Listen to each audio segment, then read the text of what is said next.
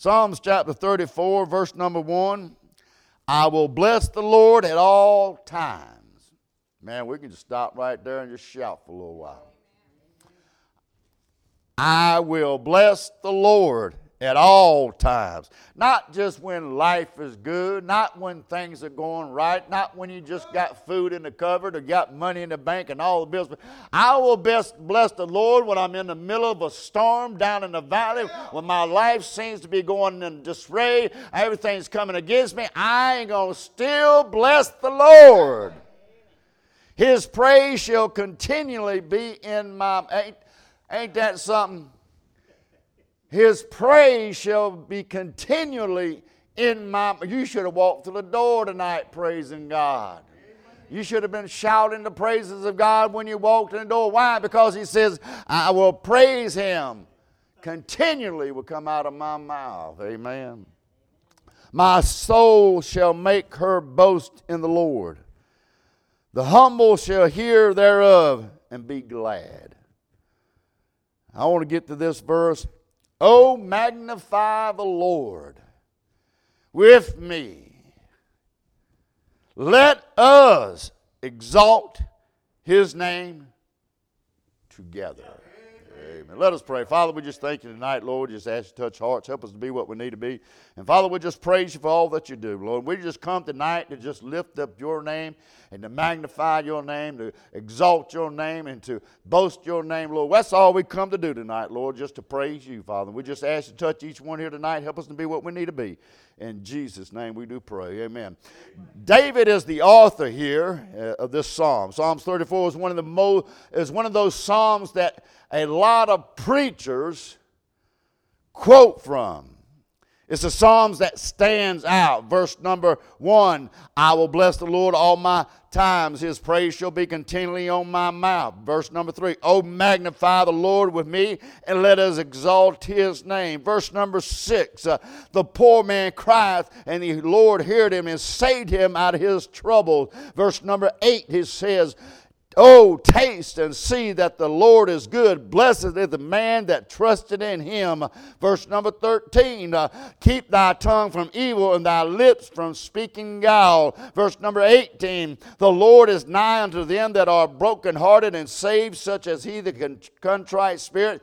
Many are the afflictions of the righteous, but the Lord delivered him out of all them. This is an iconic song.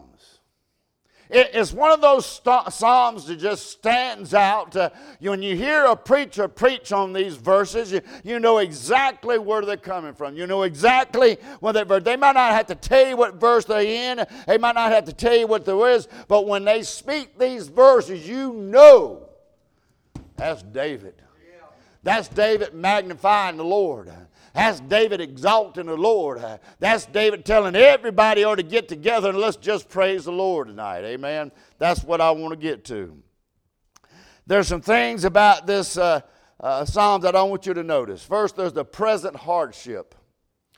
Here, the hardship that is present in David's life, I want to highlight in your mind, even though David is living for God, serving God, doing all that he can to be right in the spirit, trying not to get bitter towards Saul. He's already been anointed king. By his, by the right, he is, by anointing, he is the king. Uh, but yet David finds himself in hardship in his life. We find the Bible refers to as back to uh, First Samuel chapter twenty-one. That is where, when this psalm takes place. He writes it when he goes to King Achish of the Philistines at Gath, because Saul is trying to kill him.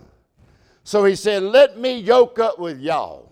He didn't want to go with Saul, so he said, let me go over there to the Philistines uh, and let me just yoke up with them. But all those Philistines uh, uh, had, had not forgotten First Samuel chapter seventeen. Uh, they had not forgotten that little boy stepping out on that battlefield, taking that little sling and that rock and throwing it and knocking down their champion. They hadn't forgot about it. They said, hey, uh, uh, this, this is a David. He is a killer. David, he's something wrong with him.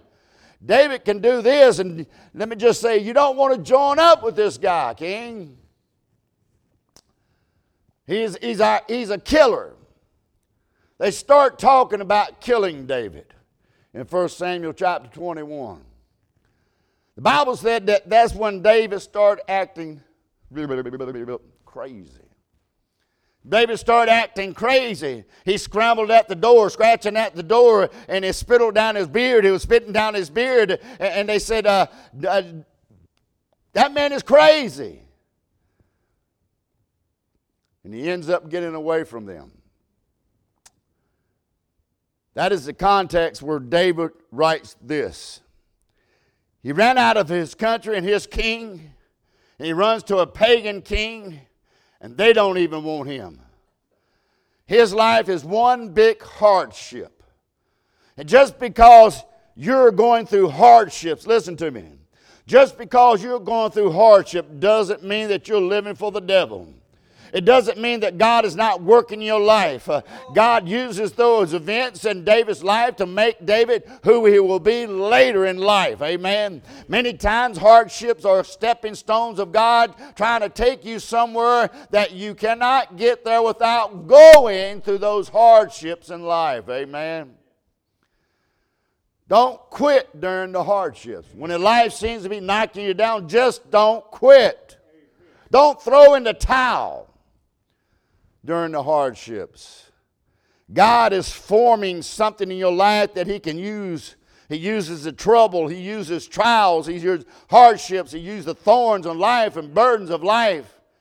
He uses all those things to shape you into what God would have you to be later in life. So we see David's hardship. Then, then we see his personal homage. Look at his personal homage. Look at all the personal pronouns in verse number one and verse number two. I will bless the Lord at all times. His praise shall continually be in my mouth. My soul shall make her boast in the Lord. The humble shall hear thereof and be glad. Here we find David, in spite of all his hardship and all the things he's going through, in spite of his uh, fact that he's running from uh, his, two enemies, he's running from the king of his country and he's running from the pagan king. Uh, in spite of all that hardship that David's going through, and right in the middle of it, he paused and said, I got to tell you what. I got to tell you what. They will not, the, will not knock the praises out of my mouth. Uh, they will not me not work the worship out of my life. Uh, they're going to. I'm telling you, I'm just going to stop. I'm going to praise God. I'm going to worship God, no matter what's coming after me, no matter what I'm facing. I am just going to praise God. Some Christians, when things are not going right, they won't testify. They won't sing. They won't praise God. They sit around with a pooched out lip and the arms crossed and just dare somebody to say a word to them because things are not going in their life like they should. They think it should be going. The circumstances of life should not dictate whether you worship or praise God. Amen.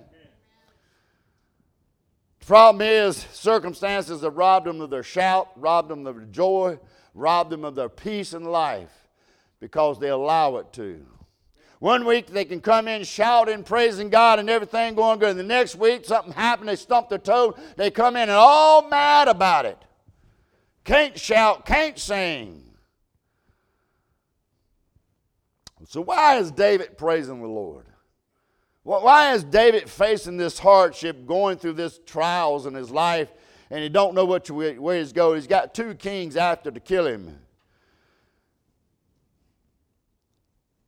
Why is David blessing him all the time, continually keeping his praise in his mouth, always making his boast in the Lord? Why is he doing that? Because he realized it was only God that got him to where he's at now. David's not boasting in himself. He's not saying, God, look at what we have done.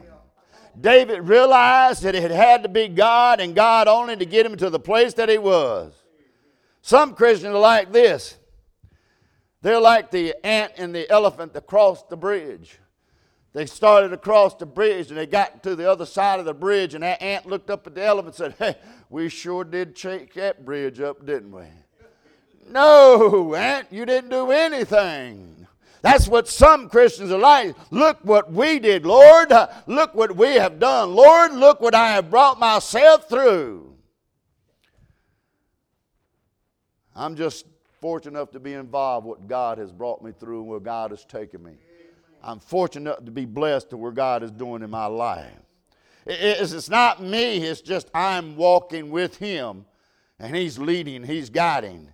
And, I, and He's allowed me to see the things that He's done in my life, and not only in my life, but other people's life. He's allowed me to see those things because I realize it's not me getting myself to where I'm at, but it's God directing my life and bringing me to this very moment, this time. Amen. That's why David is praising the Lord. Maybe some of us ought to stop and think, you know what? You are right where you are because God has brought you to this place already. Yeah. Amen. Yeah. God has brought you to right now. This very moment, God brought you to right here. Amen. We find there was a plead for help in David. Look how he went from personal pronouns to a public plead, needing some help in verse number three. Oh, magnify the Lord with me. Mm. That ought to get you. Let us exalt His name together. Together. David is wanting somebody else to help him praise the Lord. He is tired of being alone. He's blessing alone, boasting the Lord alone, worshiping alone, walking alone, weeping alone. He said, you know what? I, what I really can use tonight and what we can really use is I need some help. I'm at this point in my life that I can need some help to worship the Lord. To worship the Lord.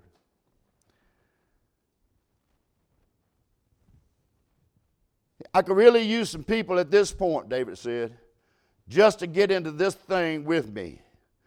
See how God, how good God is, like I see how good God is. And all of us together just make our mind up. We're going to magnify the Lord with me. We're going to let us exalt His name together tonight. We're fixing to head into revival, and we're going to have to have singers, and we're going to have a preacher here to preach the Word of God. Listen to me, one man cannot do it. We live in a day where we want somebody else to be on a platform to sing the song, and we want to sit there and watch them magnify the Lord. Uh, we got a preacher to come, and, and all we want to do is sit there and watch them boast in the Lord. Uh, we've got we want to sit there and watch them get excited about God, watch them do the things of God. We want to watch them exalt the name of the Lord. We want to sit there and watch them. You know what they're saying? They're saying, hey, I need some help in this thing. It doesn't matter the style of preacher, what he's preaching, as long as he's preaching the Word of God. He's saying, I'm preaching the Word of God. I'm lifting the name of God up. I'm exalting the Lord. I need some help in this thing tonight. Hey, when the singers get up and start singing in the Spirit of God and they're singing their hearts out, they're saying, hey, I need some help tonight. Amen. Well, preacher, I, I just can't get excited about that. I, I just can't get all, all excited about that. Let me ask y'all mothers here and grandmothers here. When your first child was born, did you go, well, he's here. She's here. Yeah. Well, bless your mother. Grandmothers, and I know this one, that first grandchild comes into this world. How many of you say, oh, well. No, you got excited about it. You you got happy about it. And everybody... And everybody knows that you were happy about something. They seen the excitement in your face. They seen something in your walk. There's something different about you. We drove for eight hours to see how it was the day it was born. Amen. There, there's, there, there's some things that we get excited about. And there's just some things we just don't get excited about. And I'm afraid one of the things that we cannot get excited about is praising the Lord. We, we, want, we want to sit in the pews and say, preacher, preach the word. I want to watch you, watch you anoint the Lord. I want to watch you to worship the Lord. I want to watch you exalt the Lord. I want to watch you boast the Lord. But I'm not going to join in with you. But I'm telling you tonight, if we want to, that's not revival. Can I say that is not revival? That is not revival.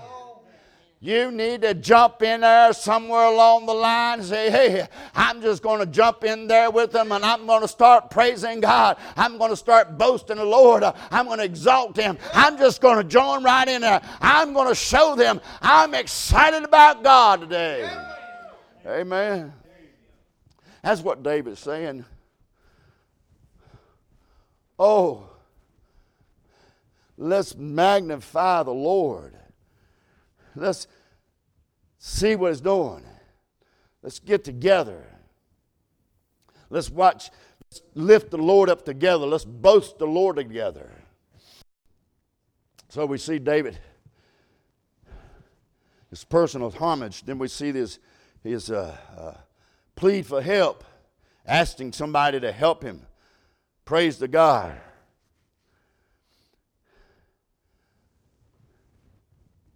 Preaching tonight on, why don't you just help?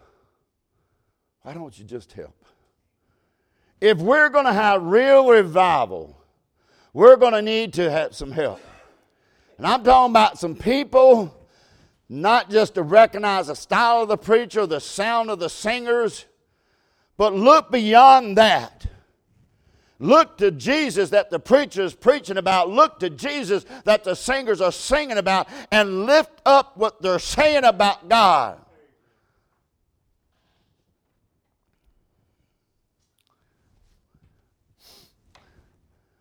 If we start magnifying the Lord, listen to me, exalting His name together. The Bible says we're two or three together, together in His name. He said, I will be in the midst.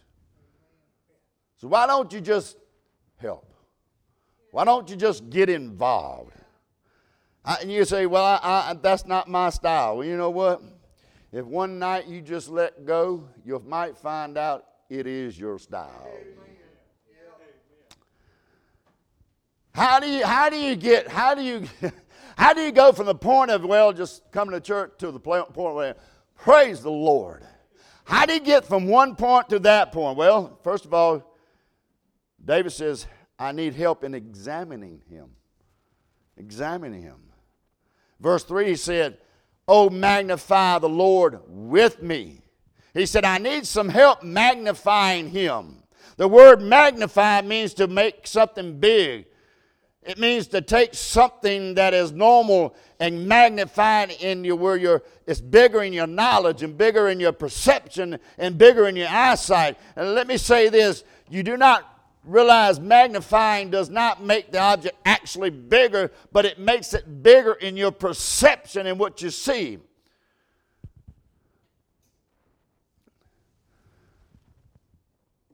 But when you magnify something, you can see the intimate details of that object. You take something, put it under magnifying glass, and you can see all the all the little details of that item that you put it on.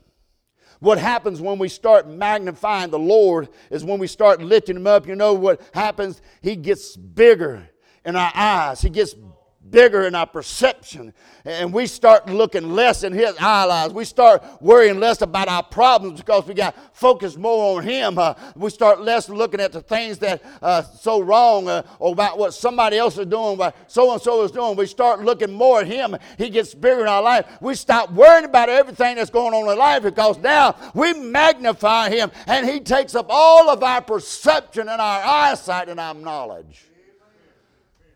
David said, I need some help. Magnify means to examine something. Check it deeper. When you go to a doctor, amen, you go to a doctor and get an exam. They do all kinds of weird things to you. I don't like it, don't desire it, but I know I got to go. They examine you. They take your blood pressure. They take blood. They look in the ears and look everywhere, everywhere you got a hole. They're looking at it. Well, I'm just telling you. They examine you from one end to the other end. They're looking at you. I don't like it. Don't desire it. But what they're doing, they're trying to find out if there's anything wrong with you. Yeah. Amen. Amen. They're trying to find out if there's something that's ailing you, that's causing some problems in your life, in your body.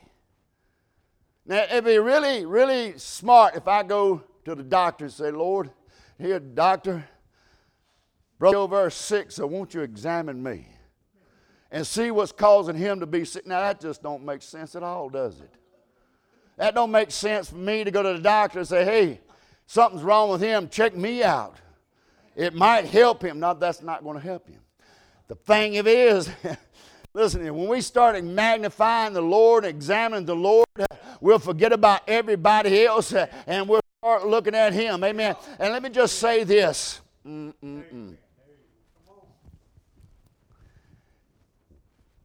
You looking at me and me examining you, and me, I'm examining you and you examining me, it doesn't change anything in our life. It does not help me. It does not help you.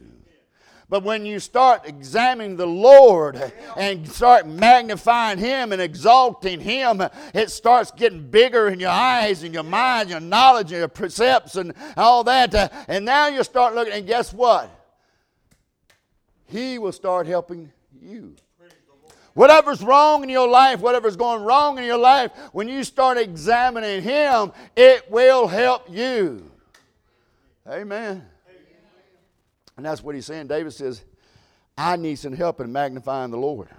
I need some help in worship. We need to examine God. Let me just say this. You can examine God. You don't have to go anywhere to find God. You can't go down to Walmart to find God.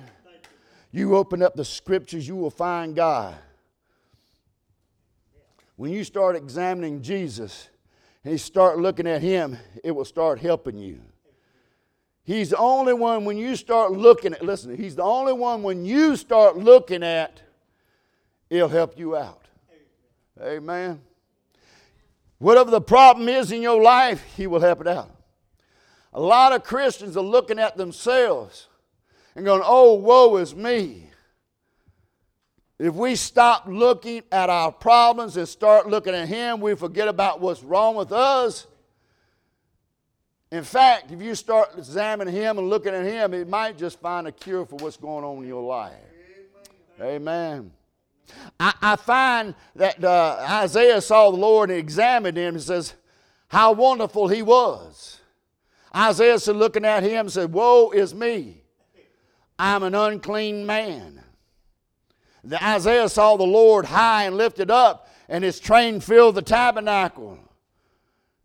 I find when Peter It was near the Lord and saw Him taking in that big haul of fish in chapter five of Luke and said, I am going to make you fishers of men. When Peter got done examining Him, he fell down and said, depart from me, O Lord, for I am a sinful man.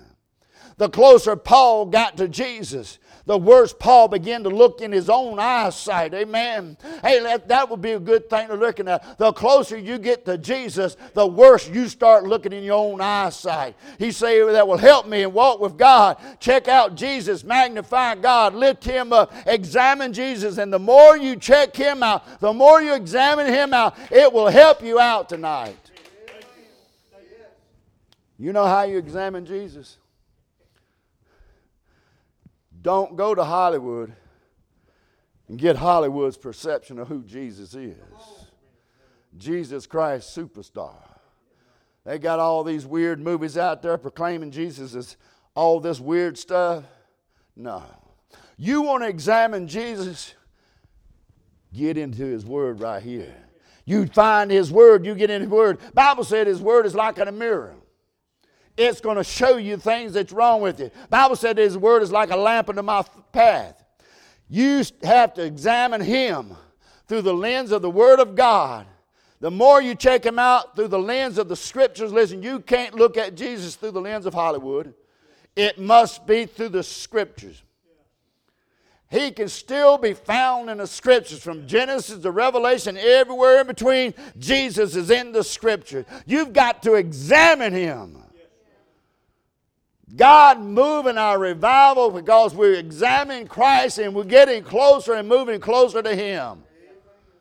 Looking for Him, longing for Him, desiring Him to move in our lives. That's what Paul, uh, David is saying. He said, I need somebody to help me to examine Him. He said, somebody help me to exalt Him. Verse three, oh, magnify the Lord with me, and let us exalt His name together. To exalt something means to lift high above, where nothing else is above or beyond. To make it where it is preeminent spot and everybody, everybody can see exactly what you're lifting up and what you're praising. I fear that we're living in a day in church world where everything's starting to lift it up by all kinds of sorts of things. It's not the Word of God. It's not the Scriptures of God. But we're lifting up everything in the world except God. We began to hold up personalities. We began to hold up preachers. We began to hold up singers. We begin to hold up establishments. We're holding up ministries. We're holding up the name of the person who started the ministry. We're holding that name up. We're living a day where the ministry is called by the name of the person who started, not Jesus Christ. What about Jesus? I'm not interested in getting my name out in the public. I'm not interested in having my name where people will hold it up and say, oh, look what he's done. I have not done anything. I haven't done anything. I'm looking to get the name of Jesus Christ to hold up. I'm lifting His name up high. It's a holy name. It's a hated name. You stand at the big event and open up your prayer and close your prayer in the name of God and they'll all go right with you. Or any other name, they'll all be all right. But you stand up in the name of Jesus Christ and open up in Jesus Christ and close in Jesus Christ, brother, that name bothers people. That name gets people upset. Hold your place here and turn to Acts chapter four. It, it, it's a hated name.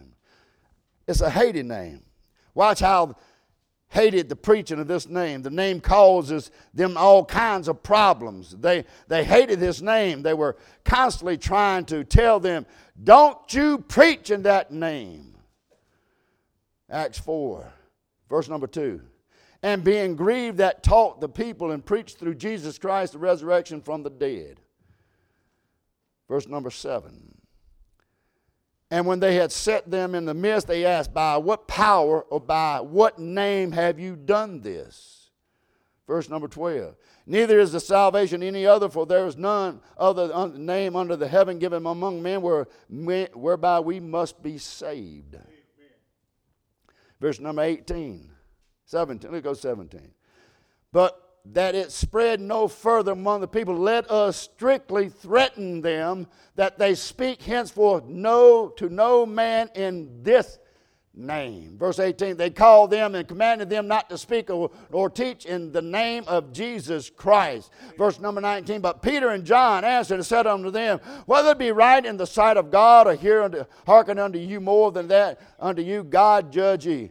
For we cannot speak the thing that we have seen and heard. Chapter five, look at chapter five. Verse number twenty-eight.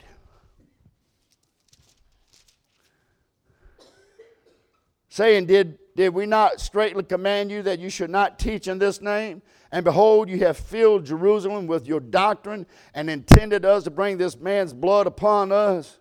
Verse number twenty-nine. Then Peter said, and the uh, other apostles answered and said, we ought to obey God rather than men. Hey, when they preached the name of Jesus Christ, it got people upset. They did not want to hear that. It is a hated name today. Amen.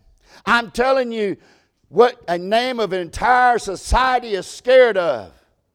The councils, the high men of God, the high men of this country, of this earth, are scared to death of this name.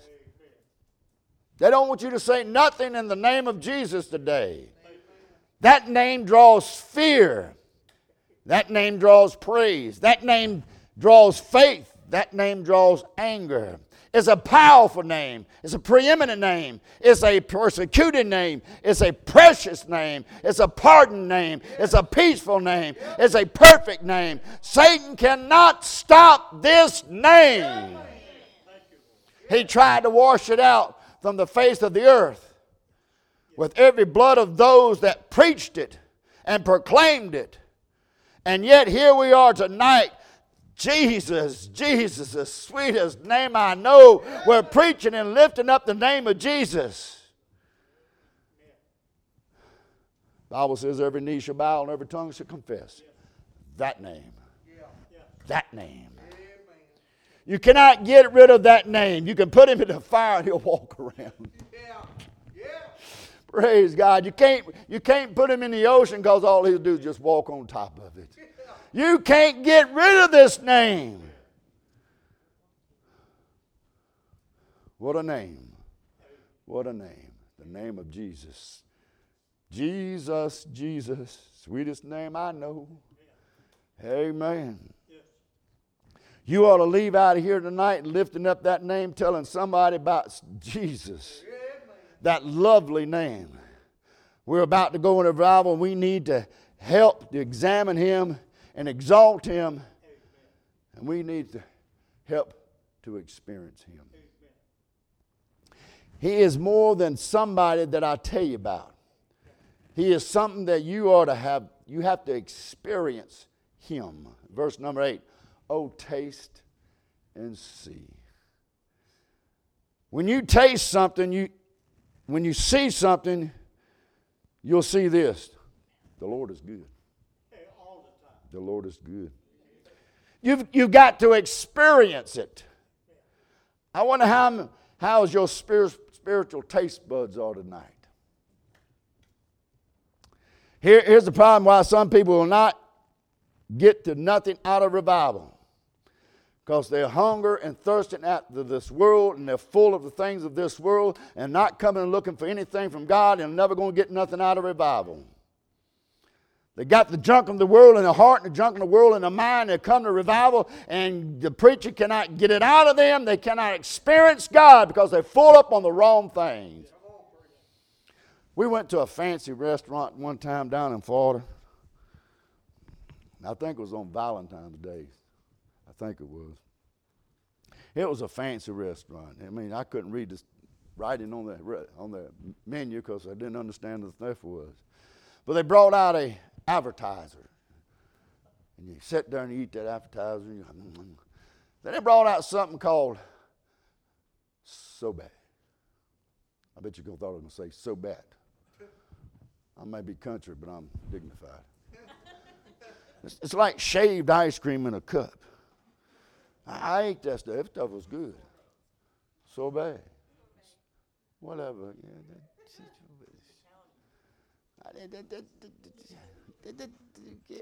I didn't know. I'm in a restaurant. They hand me this stuff. Eat this. Why? Tequila pilot out. There ain't no pilots in here. No, clean your mouth out. You might have coffee or smoked or whatever you've done is in your mouth, and it's supposed to clean your mouth out so you can taste what the meal tastes like. Now, I like that stuff. I ate a couple other people's stuff because I thought that was some good stuff. They ate, oh, I said, well, give me that here. I'll eat it. It tastes like ice cream. That's shaved ice cream. I was just eating that stuff up good, man.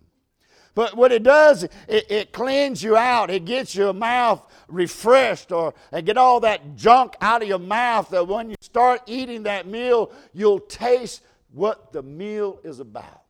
Can I say this?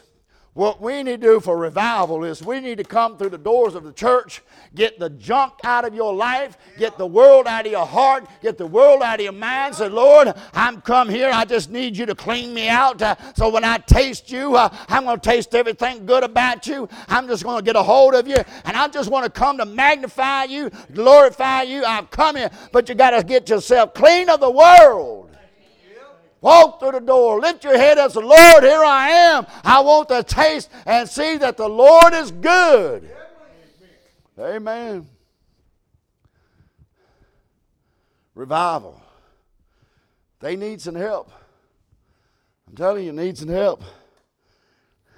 Je- Jesus said, blessed are those that hunger and thirst after righteousness, for they shall be filled. And I'm talking about experiencing him tonight.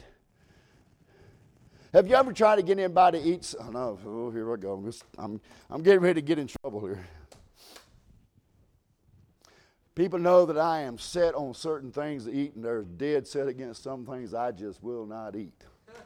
In fact, I just say, I don't want to sit near you when you eat it. Can't stand it. But you ever try to get anybody to eat something they had never had before? You try to encourage them.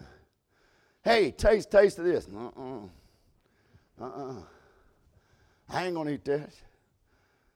But one night in, in Germany, she got me to try, try some fried rice. I said, all right. I was over at some friend's house. They said, well, come over to eat tonight. I know Tracy's in the hospital. Come over to eat tonight. I said, okay. Not thinking she's Filipino. She's gonna make some stuff I ain't never had before. So I went and sat down, and she brought that fried rice in and some, some uh, I don't know what you call it. They call it egg rolls, but they're that long, about that big around. I don't know what they were. They was, uh, and I'm looking at it going, how am I going to get out of here not taking a bite? It was just him, me, and her. How am I going to, she sets this plate in front of me like, first of all, I can't stand rice. Here's this stuff looking up at me. I'm, I'm thinking about it. All things went through my mind. What can I say? I'm sick. I just, I, yeah, since Teresa can't eat, I, I'm not going to eat, and I'm going to I'm going to fast with her, and all that stuff running through my mind. My friend said, "Dig in." I don't want to. I, I can't. So I took my fork, and I know they weren't looking on.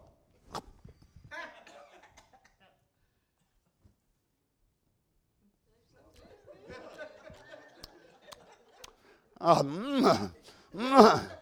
I tore into that meal like it ain't eaten a year. That's some good stuff, girl. Make some more. But you can't get anybody to eat something or taste something they ain't never tried until you encourage them. You got to encourage them.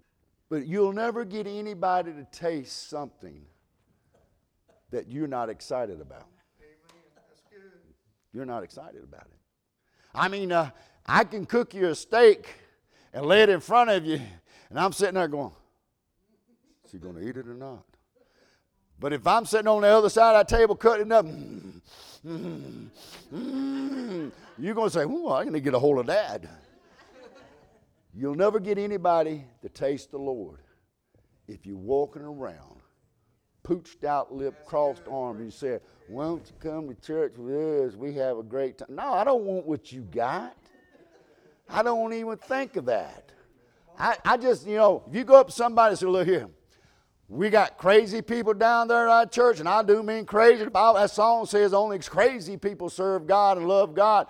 We got a house full of them down there. There's some crazy people down there. They shout, they praise God, they love God. Won't you just come down and try it up down there? Yeah. We've got families start coming in here, and they said, hey, we like that. Because somebody got them to taste and see that it was good. Amen. I'm just telling you, the, the, the singer's going to need some encouragement. The preacher's definitely going to need some encouragement. And we don't need to be sitting. It's not me up there. I'm not the one preaching during the revival. So please open your mouth and say something. Say, hey, praise God. Thank you sending him here. Get excited about it. And other people see you excited about what God has done in your life, they're going to want a part of it. Amen. They need the encouragement. You need to experience God. You'll never, you'll never know what other people's got. You'll never know what other Christians got until you experience what they got. Amen. And when you experience what they received, oh, I imagine some of y'all might just get up and run around the building. Amen. You, if it gets a, if it gets a hold of you, what God, what God has done for you, where God has brought you, and where God has taken you. We died upon the cross for you. He shed His blood for you. He didn't have to. He could call the legion of angels down. He could come off that cross. He could say, no, uh, I'm not drinking that bitter cup. I'm not taking their sins for them. Lord, just, Father, just let them die in their sins. We're being held today.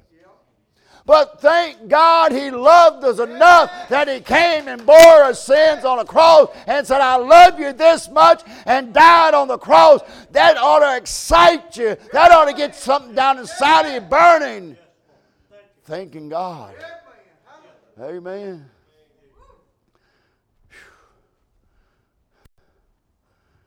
When it comes to Jesus and walking with God, what the psalmist is saying, I wish y'all could taste what I've tasted. I wish y'all could experience what I've experienced. You know where David's at when he writes this? He's in a cave. And all the people back home that was in debt, distressed, and discontented, they're all are in this cave with David. I want you to see this, and I'm going to close. They're in this cave, and they've got King Saul out of them, the Philistines out to kill them and everything. And David writes, says, oh, taste the Lord and see that He is good. All these men are there because they're in debt, discontented, depressed. And David's standing around, hey, guys, it ain't all that bad. You taste the Lord. You experience Him. He'll change your outlook. And that's what David was saying. Hey, look, I, I know what you're thinking. I know what you've been. I know you've been dep- depressed. I know you've been discontented. I know that, but let me just say this. If you experience Him, it'll change your outlook. Amen. Now, I imagine some of us could say right now, I, I experienced Him, and it really changed my outlook of life. Amen. If you can remember that part when He changed you, you ought to just shout. You ought to say, thank you, Lord, for what you've done for me. Amen. David said, I need some help. We need some help for revival. We're only having it Monday through Wednesday, Sunday through Wednesday.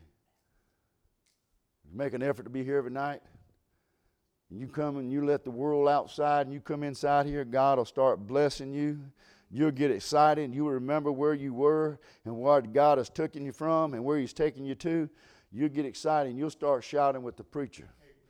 When the singer starts singing, you'll start shouting with them, because they're magnifying the Lord. They're exalting His name. They're boasting about Jesus Christ, and that's what we ought to do here.